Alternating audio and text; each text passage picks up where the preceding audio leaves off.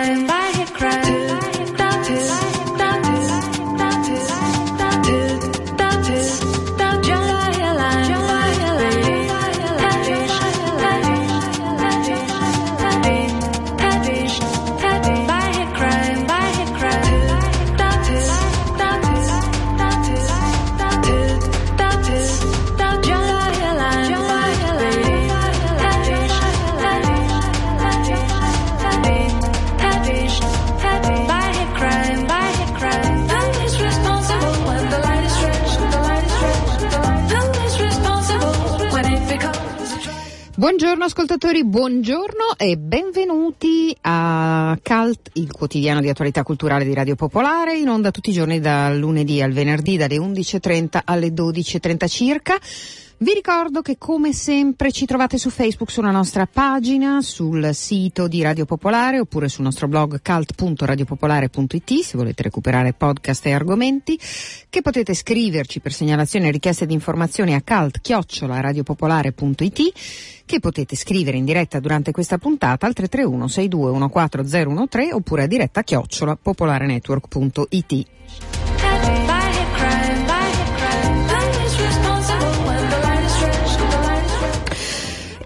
Questa, in questa puntata tornerà a trovarci eh, una presenza abbastanza ricorrente ai nostri microfoni, non solo a questa trasmissione, Raffaele Köhler che viene a raccontarci un po' come sta andando la vita degli ottavo Richter e delle loro mille propagini e trasformazioni, evoluzioni, metamorfosi, insomma sto descrivendo un, un uno scenario da fantascienza, ma non è proprio così.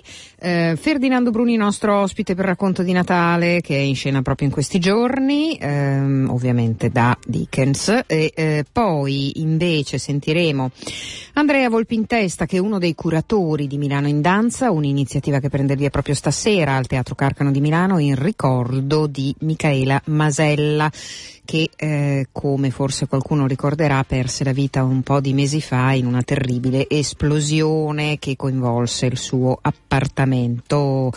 Mm, Michaela Masella, che insomma ha sempre curato eh, le iniziative che riguardavano la danza, non solo del Teatro Carcano, ma anche della scuola che al Teatro Carcano è stata fondata da, ehm, da suo padre Aldo, eh, viene ricordata appunto con una rassegna che ehm, si presume sarà un appuntamento ricorrente del dicembre milanese anche negli anni prossimi. Poi eh, un'intervista di Barbara Sorrentini ehm, che ehm, eh, è a Gianfranco Cabiddu sulla stoffa dei sogni che appunto è uscito da qualche giorno al cinema ed è ehm, girato all'Asinara, protagonista Sergio Rubini fra gli altri.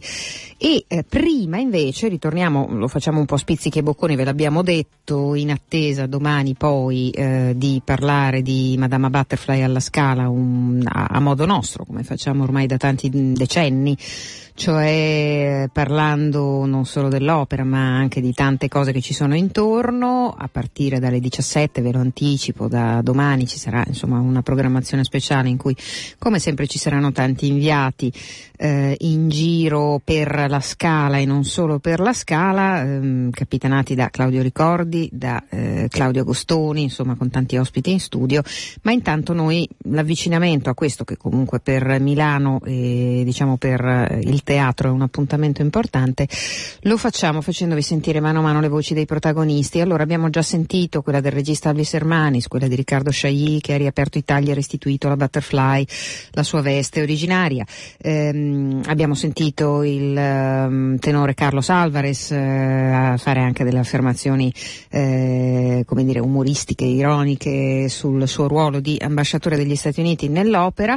Adesso manca proprio lei, Chocho San, Madama mh, mm, Butterfly stessa, ovvero Maria José Siri, ehm, uno dei eh, soprani più in evidenza dell'ultima generazione, una voce già molto ehm, come dire, lodata e apprezzata da pubblico e critica in eh, diverse altre circostanze e eh, che è stata definita sia da Hermanis che da Chailly particolarmente sensibile anche al eh, registro più emotivo, sentimentale, insomma, del suo personaggio. Sentiamo che cosa ha detto quando l'opera è stata presentata, Maria José Siri.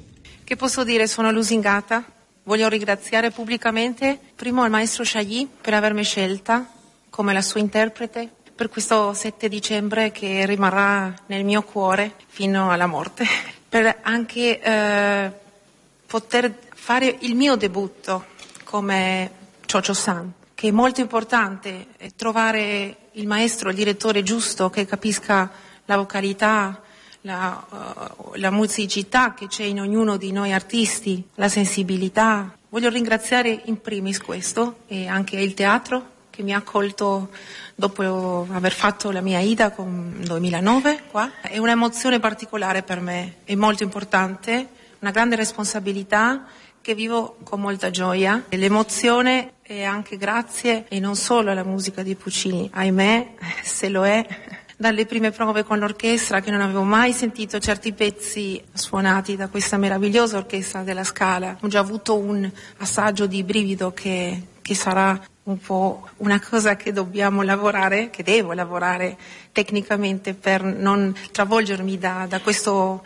Puccini meraviglioso che riesce a, a, disegnare con la musica tante emozioni, tanti colori diversi che fa di questo ruolo, penso fino ad oggi è il mio debutto più importante in assoluto. Voglio ringraziare anche Alvis Hermanis perché è stato molto ha avuto un'intuizione molto forte già dal primo momento che ci siamo conosciuti per costruire questo personaggio che credo tutti ameranno, perché è impossibile non amare quell'unica che non ha capito com'era il gioco, il percorso di amore dolore e la fragilità eh, che tutto, tutto, il suo percorso emotivo, che è tanto a 360 gradi, come donna, come madre, che lo sono anch'io, quindi ci metto il mio cuore giocando questo ruolo. Eh, però un grazie infinite al maestro anche Romanis per permettermi anche di eh, partecipare alla creazione di questo personaggio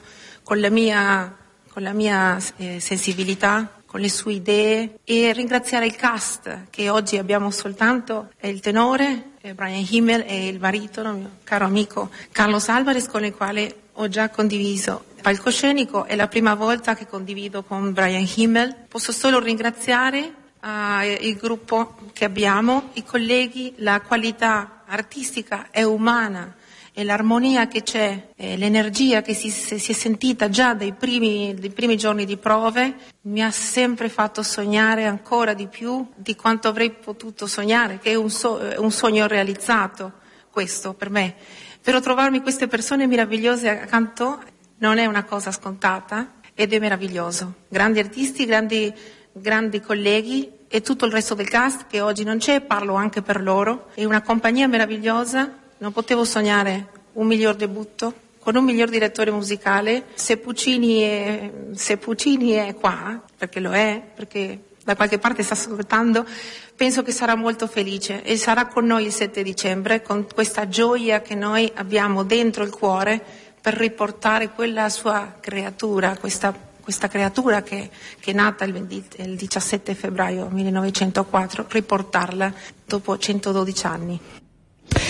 Così Maria José Siri che sarà sul palco della Scala, anzi c'è già stata in un antegenerale, una generale, una primina per i giovani che è stata come ormai da un po' di anni celebrata il 4 di dicembre per gli under 30 o gli under 30 come eh, diceva il precedente sovrintendente della Scala, ma ehm, diciamo che la, la, la consacrazione ufficiale, se consacrazione sarà, sarà ovviamente domani il 7 di dicembre a partire dalle 18 sul palcoscenico della Scala e quest'anno anche sugli schermi non più solo, non, non più di Rai 5 come è stato in altre occasioni, ma addirittura di Rai 1 per iniziativa del nuovo direttore eh, di Rai 1. E allora ehm, prendiamoci il tempo di ascoltare ancora qualche istante dalla Butterfly, questa è una versione di un po' di anni fa, di qualche anno fa, con Placido Domingo e Mirella Freni.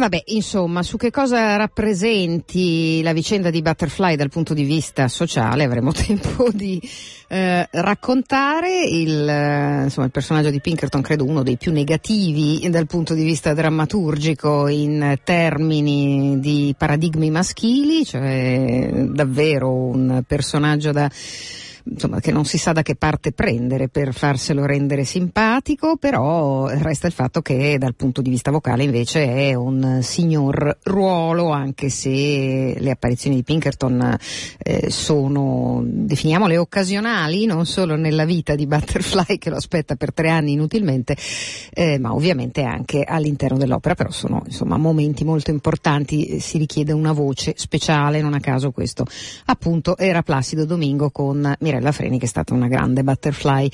Um, vabbè, ci torneremo sopra, eh, mentre adesso, come vi accennavo, passiamo al cinema e ci passiamo con eh, Barbara Sorrentini che nei prossimi giorni invece sentiremo dal Noir Festival, come lei stessa ci ha anticipato. In questo caso invece si tratta di un'intervista a Gianfranco Cabiddu sulla stoffa dei sogni. Il film è uscito giovedì scorso al cinema, girato all'Asinara con Sergio Rubini, Ennio Fantastichini, Renato Carpentieri e l'ultima apparizione di Luca De Filippo che come sapete purtroppo ci ha lasciato non molto tempo fa. La sceneggiatura è in parte tratta eh, dalla Tempesta, eh, tradotta da Edoardo De Filippo Filippo e da Cabiddu stesso eh, perché eh, Cabiddu ehm, aveva, Gianfranco Cabiddu aveva avuto occasione di lavorare su questa traduzione. Mm, sentiamo l'intervista di Barbara Sorrentini. La stoffa dei sogni, il nuovo film di Gianfranco Cabiddu, girato praticamente tutto all'Asinara, sull'isola dell'Asinara. Eh, bentornato Gianfranco tra noi. Ciao, un piacere per me stare con voi. Allora, il film finalmente arriva nelle sale con un cast cast Sergio Rubini, Ennio Fantastichini, Teresa Saponangelo, ma insomma sono tantissimi e poi c'è l'ultima sì. apparizione di Luca De Filippo a cui tu vuoi dedicare il film e questo film tra l'altro deve molto alla famiglia De Filippo, soprattutto Edoardo. Ma eh, guarda, io ho avuto una gran fortuna da quando ero ragazzo nella mia vita di lavorare per Edoardo De Filippo per gli ultimi cinque anni della sua vita e all'interno di questa collaborazione eh, Edoardo ha voluto registrare facendo, interpretando tutti i personaggi, quindi cambiando voce per ogni personaggio, eccetto che per la parte di Miranda, la tempesta di Shakespeare che lui ha tradotto in napoletano eh, del 500-600, una, ridandogli una lingua praticamente teatrale, per cui questo testo mi è rimasto dentro per tantissimi anni, ho convissuto proprio con questa tempesta. E quando l'isola dell'Asinara da carcere di massima sicurezza è diventata parco, sono andato a visitarla e questo testo mi è ritornato in mente perché mi sembrava di stare nell'isola di Prospero, animali selvatici liberi, asinelli bianchi, era un'isola incantata. E per cui ho iniziato a immaginare eh, una storia che potesse rendere omaggio sia al teatro di Edoardo, a quel modo di fare teatro, eh, soprattutto al testo di Shakespeare e a quella grande intuizione di Edoardo che tratta Shakespeare appunto da persona che scrive per la scena, che presuppone un pubblico sia Edoardo che Shakespeare erano due capocomici che sapevano bene come costruire un racconto per il pubblico e quindi mi sembrava che questo fosse il doveroso omaggio da fargli. Questo film è sicuramente un omaggio a Edoardo, al teatro, a Shakespeare, ma è anche un, un, racconto, a parte in luoghi meravigliosi, che noi avevamo anche raccontato ai nostri ascoltatori se se lo ricordano, perché appunto ero stata sul set, ero venuta a trovarvi sul set quindi ne avevamo parlato sì. in radio.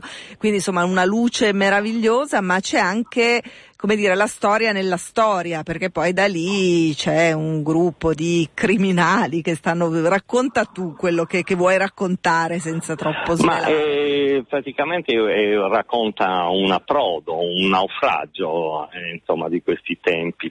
Eh, lì è un naufragio dove dentro un piccolo postale c'è un gruppo di camorristi che vengono portati a quest'isola e il postale dà un passaggio a una compagnia molto scancagnata di teatranti eh, c'è una tempesta, eh, un naufragio quindi dentro quest'isola che è un'isola carcere dove i camorristi si mischiano agli attori e il, beh, essendo stati poi in un'isola sono subito catturati e il direttore del carcere per scoprire chi è attore e chi no e quindi per scoprire i camorristi li costringe a mettere in scena la tempesta. E quindi è un po' una storia picaresca dove eh, tutti cercano di recitare qualcosa che, che non sono insomma. Eh, come nella vita c'è il doppio e il teatro ha il potere un po' di svelare delle verità. Eh, e poi c'è da dire che quest'isola, eh, insomma un po' la storia di quest'isola si intreccia anche con la storia appunto dei carcerati che vengono portati lì e quindi il, il grande carcere, insomma era, una, era, un'isola penale, quindi di fatto la sua storia ritorna un po' fuori. Com'è stato girare e lavorare anche un po' con i fantasmi dell'isola?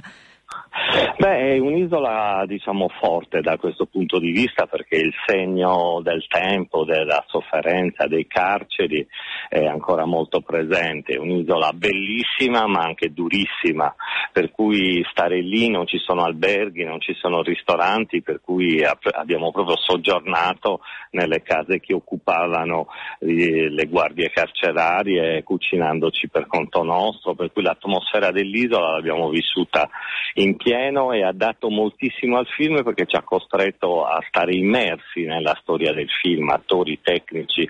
Per un periodo abbiamo praticamente insomma, vissuto fianco a fianco dentro quel tipo di isola. E poi c'è un altro valore per me, forse da sardo, è che le parole di Shakespeare che mette in bocca a Calibano sul senso in qualche modo di un'isola espropriata sono parole che suonano ancora oggi, e cioè quest'isola è la mia, mi avete espropriato e l'unica cosa che ho imparato è la lingua e quindi il personaggio di Calibano che qui è un pastore sardo vede proprio grazie al teatro capisce un po' la sua condizione reale, ecco, vedendo nello spettacolo il personaggio di Calibano che racconta di queste cose della sua isola, cap- un capisce un po' della sua condizione. Ecco. Possiamo dire che è una di quelle commedie del cinema italiano che eh, raramente purtroppo si vedono ancora, sia per, eh, per, la qualità che c'è dietro, ma anche per il lavoro, cioè proprio si, si avverte la, la, fatica del teatro, del lavoro, del cinema, dell'essere anche un po' artigiani di questo mestiere. Eh, sì, io mh, mm, insomma, mm, mi considero un artigiano più che, che, che un autore che va a ricercare qualcosa qualcosa che sia paludato, eccetera. Io credo molto eh, appunto nella possibilità della scrittura, nella possibilità del lavoro eh, diciamo serio sui testi e credo che molti dubbi che stanno attraversando anche adesso il cinema italiano, questa sorta di presunto disamore del pubblico e questa sorta di omologazione degli attori derivino proprio dal fatto che gli attori che sono bravissimi in questo film, non lo faccio per farmi dei complimenti io, ma per fare dei complimenti a loro, sono veramente attori bravissimi perché riescono ad avere la libertà del testo, che per me che vengo dalla musica è la stessa libertà che ha un Claudio Abbado, direttore d'orchestra, un Pollini pianista quando si mette al servizio di una pagina scritta da Chopin o scritta da Mozart, eccetera. C'è molta più libertà all'interno del rigore che nell'invenzione diciamo sterile. Ecco.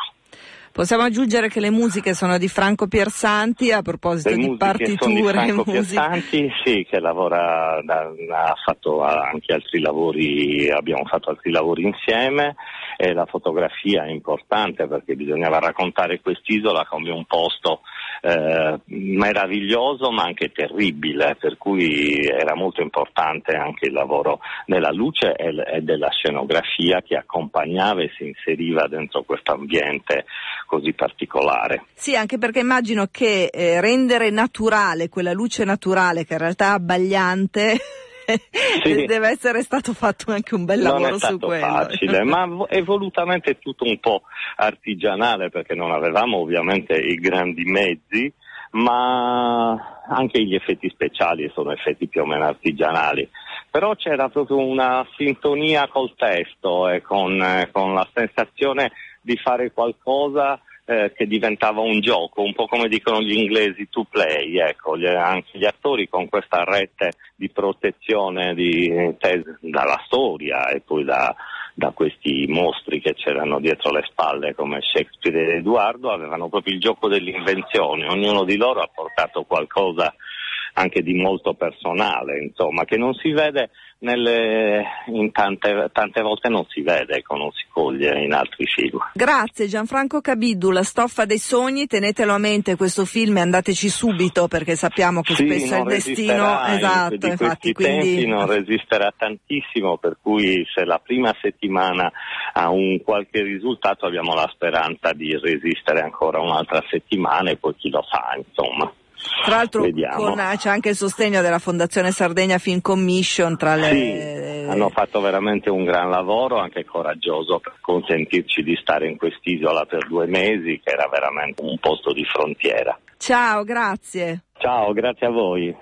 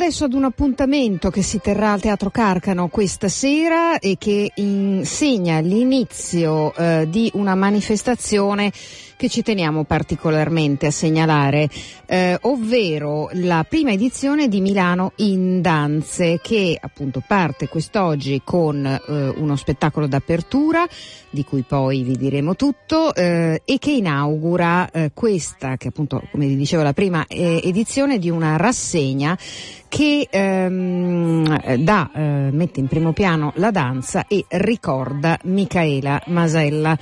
Eh, Micaela Masella, insomma, molti lo ricorderanno, un fatto recente, è purtroppo scomparsa nell'esplosione del suo appartamento.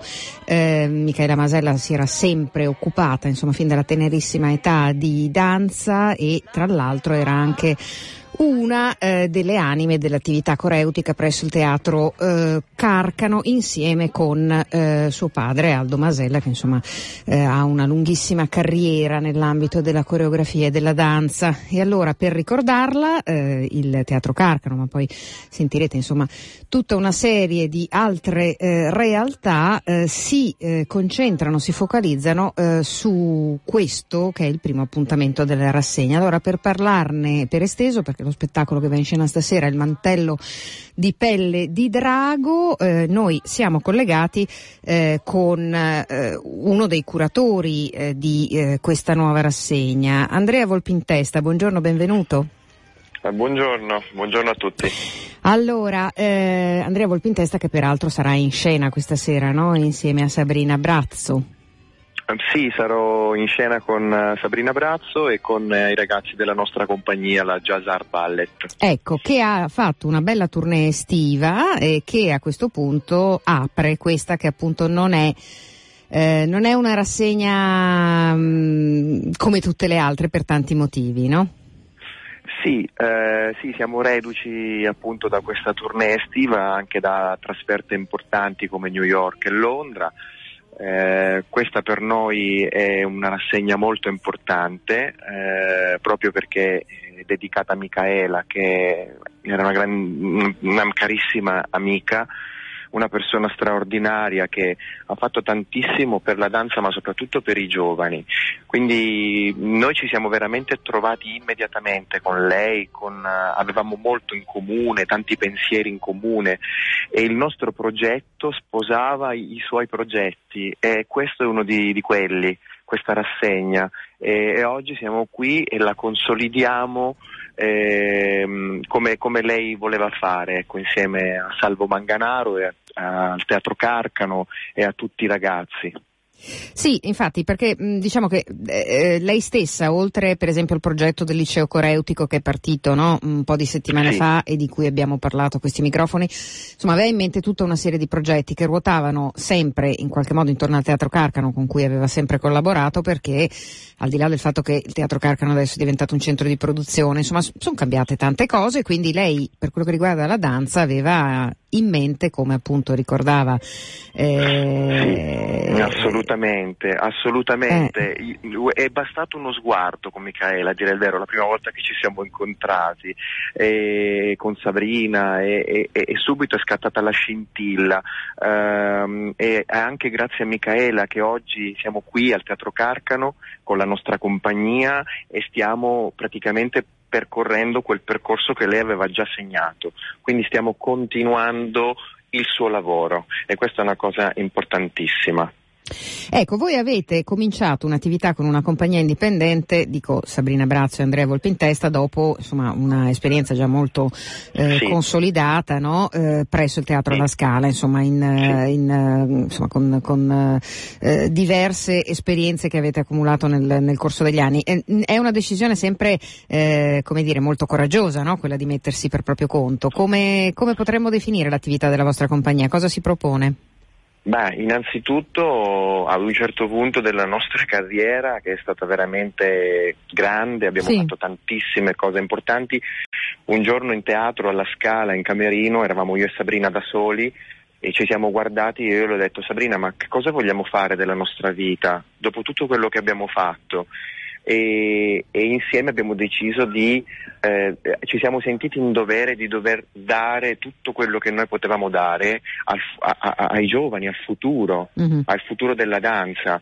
Mm, e quindi abbiamo deciso di mettere su questo gruppo, questa compagnia. Abbiamo dei, dei ragazzi straordinari ehm, e questa è stata la nostra decisione. Diciamo che eh, adesso abbiamo, abbiamo in cantiere tantissimi progetti e produzioni. Sì. Questa che noi faremo stasera al Carcano è una produzione che mh, abbiamo realizzato insieme a Massimiliano Volpini, che è il coreografo Mhm.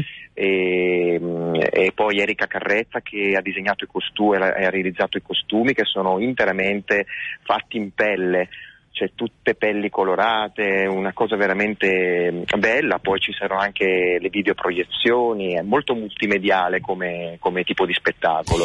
Ecco. E noi Eh, eh, Ecco, eh, noi- Interrompo un secondo, eh, Andrea Volpintesta, perché già che stiamo parlando dello spettacolo, eh, raccontiamo appunto qual è lo spunto, qual è la storia.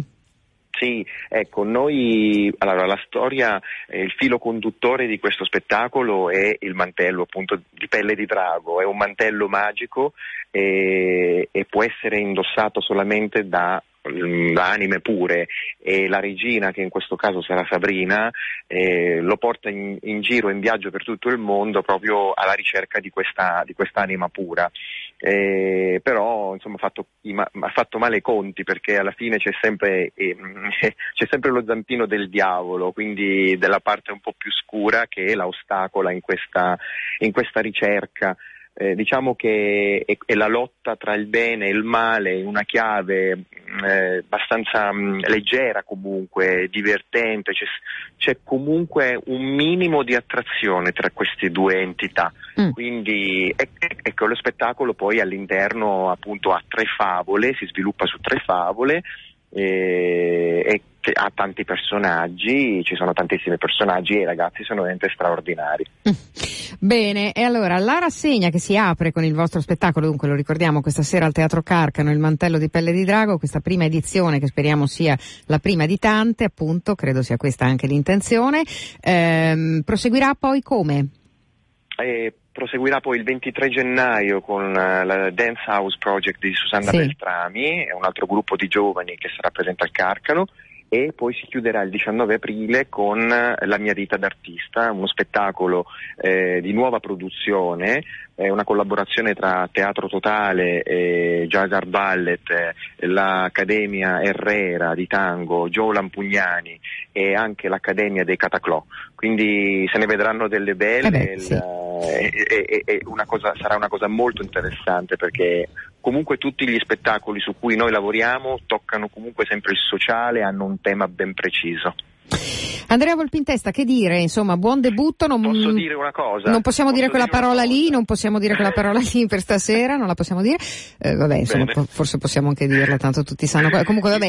Direi- ecco, Eh. ecco, va bene, va bene, Mm. ok, se non si può dire altro allora va benissimo così, però noi comunque vi aspettiamo a teatro. No, ma cosa voleva dire Andrea Volpintesta? So che voleva dire qualcos'altro. Volevo, volevo solo dire che i giovani hanno bisogno del supporto del pubblico e della presenza del pubblico a teatro, ecco cosa volevo dire. Certo, no, e poi insomma, eh, ricordiamo che noi Michaela Masella davvero insomma è un, eh, un grande dolore il modo in cui se n'è andata, però sappiamo anche, insomma, conoscendo anche suo papà, quale energia insomma eh, percorresse il, il suo modo di fare, se le cose che, che intendeva il suo fare. papà- il suo papà e la sua mamma e sua sorella stanno facendo tantissimo per portare avanti an- i suoi progetti. Eh, e io quello che mi sento di dire anche noi, tutti i ragazzi, è grazie Micaela. Sì, infatti, e fate bene insomma a continuare ciò che lei aveva incominciato. Eh, dunque, ehm, Milano in danza e eh, il mantello di pelle di drago. Grazie, grazie davvero a risentirci. Grazie a voi. A grazie. presto.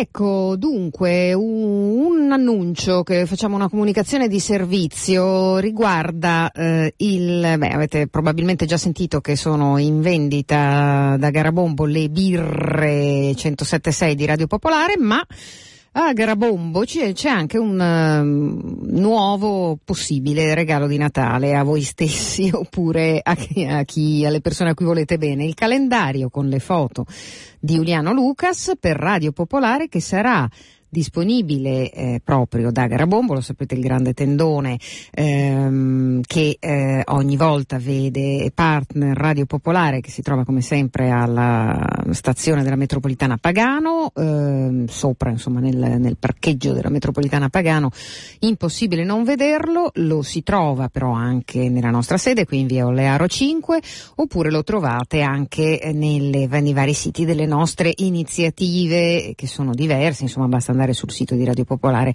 e scoprite mano a mano dove saremo, dove siamo, eh, quali sono i nostri partner. Ehm, per il calendario di Uliano Lucas chiediamo una sottoscrizione di 20 euro. Ehm, ve lo segnaliamo appunto perché il calendario è davvero bellissimo, e, insomma, lo abbiamo visto in anticipo evidentemente da queste parti e questo è un commento che faccio indipendentemente dal fatto che ovviamente è a sostegno di Radio Popolare. Dunque Garabombo in sede da noi e in tutti i luoghi dove si svolgono le nostre iniziative.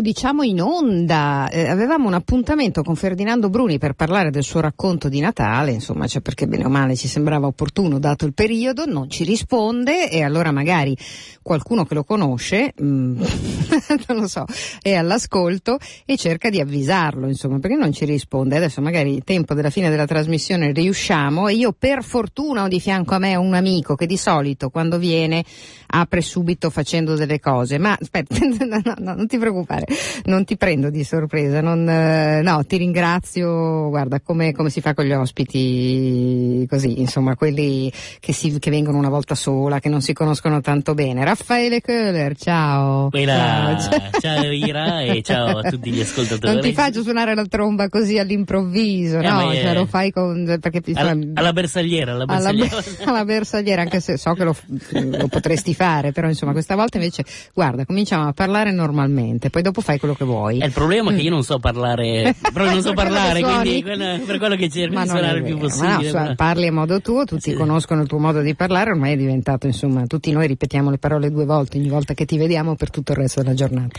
È per quello perché non so parlare, allora le ripeto due volte così spero di farmi capire. Benissimo, benissimo.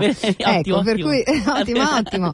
Ecco, eh, no, io credo che tutti siano, si divertano, insomma, quando tu fai così, però eh, questa volta sei venuto anche per parlare perché come sempre facciamo un po', no, il tagliando il punto su quello che gli ottavo Richter in tutte le loro trasformazioni fanno Esattamente, soprattutto da qui fino a, insomma, all'anno nuovo. Mm. all'anno nuovo, Mm. insomma, volevamo aggiornarvi su dove potete magari seguirci e per venire magari a brindare, ma anche e soprattutto il nostro obiettivo è quello di farvi ballare, di farvi cantare, di farvi, insomma... di farci divertire, Esatto, insomma, quello, per cui sì, sì. Eh, poi, insomma, eh, c'è qualcuno ancora a Milano che non conosce gli ottavo Richter, che non sa la vostra storia? Ma C'è magari- qualche episodio che non mi hai mai raccontato? Quanti sono? Sono ormai quanti anni? Quanti Eh, anni eh, che ormai- festeggiato con l'ultimo lavoro? Eh, vabbè, era più di un anno fa, dieci anni, quindi adesso siamo undici, però in realtà poi gli ottavo Richter sono come il punto di un iceberg, perché comunque già era partito... Portano con sé Già, esatto. tutta una serie vite- di vite- vicende. dalle vite precedenti già era nato questo gruppo. Cioè, quindi tu in realtà hai 120 anni, ma li porti molto bene? Beh, diciamo, sì, esatto, esattamente. allora, dunque, dicevo, c'è un episodio che non mi hai mai raccontato che ti viene in mente dei primissimi tempi, quando tu, Luciano Macchia, mm, Mamone, insomma, vi siete trovati, mm, qualcosa che magari, non so, io non so. Qualcosa che... Beh, non so. Qualcosa che si possa dire, non, cioè non una cosa. Beh, innanzitutto diciamo che la nascita degli ottavo Richter appunto nasce appunto da me, Luciano Macchia, questo lo sai benissimo. Però poi... Diciamo che voi avevate già appunto alle spalle un'esperienza Sì, no, in orchestra. eh. No, beh, beh, sì, diciamo, Luciano era quello più orchestrale perché comunque Veniva, ha suonato mm, anche alla scala, Scala. Invece io sono sempre stato quello un po'... Un po' più un po' così, più così... un po' più cane sciolto, Più eh. cane sciolto così. Però Mm. unendo le forze, beh, appunto abbiamo creato gli ottavo Richter e poi la fortuna, ad esempio, quello che posso dire, ad esempio, che abbiamo incontrato questo personaggio incredibile, Domenico Mamone e... Ma dove l'hai incontrato Mamone? Eh, lui ne- al conservatorio e... Eh, e come hai capito che era Mamone? Eh, ho capito innanzitutto perché lui era... Era, Pazzo. era pazzo, era, Chissà accele- com'era adesso- da giovane, Era perché acceleratissimo, accele- 200.000 note al secondo e anche lui era bello schizzato. Ma quanti anni aveva? Quanti anni avevate? Eh, vabbè, eh, beh, beh, eh, lui aveva 18 anni, ci siamo conosciuti quando avevamo 18-19 e già anni. allora era schizzatissimo. Era, era bello schizzato, poi alla fine ci siamo conosciuti, noi eravamo comunque Avete molto... capito che aveva un sacco di fiato Avevamo, un- avevamo un sacco di fiato e anche una bella tecnica. è che è una bella tecnica, soltanto che però noi già eravamo in tanti nel gruppo, gli avevo detto no, guarda, magari e lui Mm. fa no, no, ma io vengo anche gratis a suonare con voi. Cazzo. E allora da lì ce lo siamo sempre portati e alla fine è diventata la nostra Mm. Punta di... Cioè, Tanto che c'è un brano, no? La roba di Mamone. eh, poi appunto la roba di Mamone, ad esempio, Mm. quel brano lì che avete sentito era una sigletta che avevamo scritto in 5, secondi. Mamone era partito con questo riff e io avevo fatto il tema Ah. ed era uno spettacolo di Corrado Accordino e lì con Mamone avevamo avevamo pratica consolidato il nostro sodalizio con lui al baritono basso. Eh, che non è Eh, un, non è un sassofono facile, insomma. Cioè, Esatto. eh, sì. Ecco, E, eh, poi, e poi e niente, e poi allora lui ci ha seguito in tutte e alla fine, insomma, ormai è non senza Mamone di ottavo. Mm. soprattutto come i nostri fans che magari ci seguono sul- su internet, non so se avete visto il nostro ultimo cartone animato. Tu l'hai visto, Ira? Eh, sì, l'ho visto, l'ho Ecco, visto. questa è la, beh, la follia di Alessandro Sicardi, il nostro chitarrista.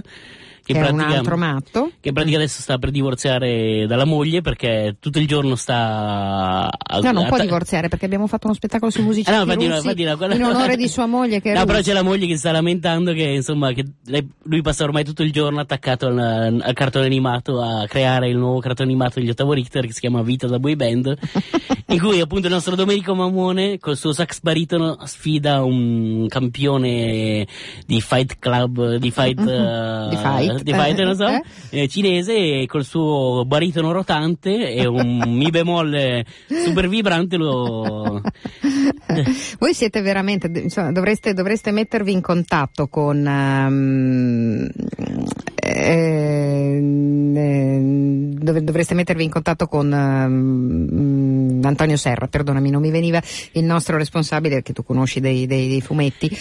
Perché Eh forse si potrebbe pensare anche a qualcosa in grande per questa idea che per adesso è solo sulla rete. Eh Eh. beh, poi vi ricordo sempre le mie, per chi insomma non ha visto questi cartoni animati Vita da Boy Band, le mie gambe di legno, perché a tutti noi in pratica partiamo come cartone animato senza gambe. Allora ordiniamo delle gambe, ci arrivano via... Non raccontarlo tutto però perché sennò Ah, giusto, eh, giusto. di- diciamo dove lo trovano a quelli che non lo Beh, sanno. lo trovano su YouTube, Vita da Boy Band Ottavo Richter, oppure su Facebook, sulla nostra pagina Facebook degli Ottavo Richter, insomma, vi invitiamo a seguirlo, insomma, è un nostro sfizio e orgoglio, ecco, diciamo. Senti, questa va bene, guarda, hai visto quanto hai parlato? Veramente, caspita, Eh? però penso non hai nessuno... neanche ripetuto le parole. Però Eh. penso che nessuno abbia capito niente di quello Ma che figurati, questa è una sciocchezza, abbiamo capito benissimo. Comunque, insomma, eh, un'ultima cosa su Mamone, che appunto è personaggio amatissimo da tutti quelli che vi seguono. Ehm, dimmi una cosa, una cosa folle che ha fatto in questi anni, cioè una cosa che ti viene in mente, un disastro che ha combinato piuttosto che un momento anche di un'esibizione in cui vi ha sorpreso. Io, me- già, già io me ne ricordo alcuni di momenti un po' speciali. Eh beh, il momento speciale, dai, vogliamo dirlo qual è il nostro momento che abbiamo condiviso con te Non Ira? so, scegli tu. Eh. Sì, sì, in pratica nello spettacolo appunto in cui abbiamo dedicato ai compositori russi, soprattutto alle donne dei compositori russi, con la quale appunto Ira spiegava, raccontava il Della nonna rapporto. di Mussorgsky oppure Esatto. sì, E alla fine c'è stato questo momento in cui avevamo deciso io e Ira appunto ci siamo organizzati all'insaputa del povero Domenico Mamone che dovevamo trovare dei ballerini in sala e anche un coreografo. E alla fine abbiamo scelto naturalmente come coreografo Domenico Mamone e, e si è rivelato veramente un grande coreografo, veramente, veramente particolare, veramente interessante. Anzi abbiamo un video che per il momento è privato, magari lo renderemo pubblico al più presto. Cosa dici?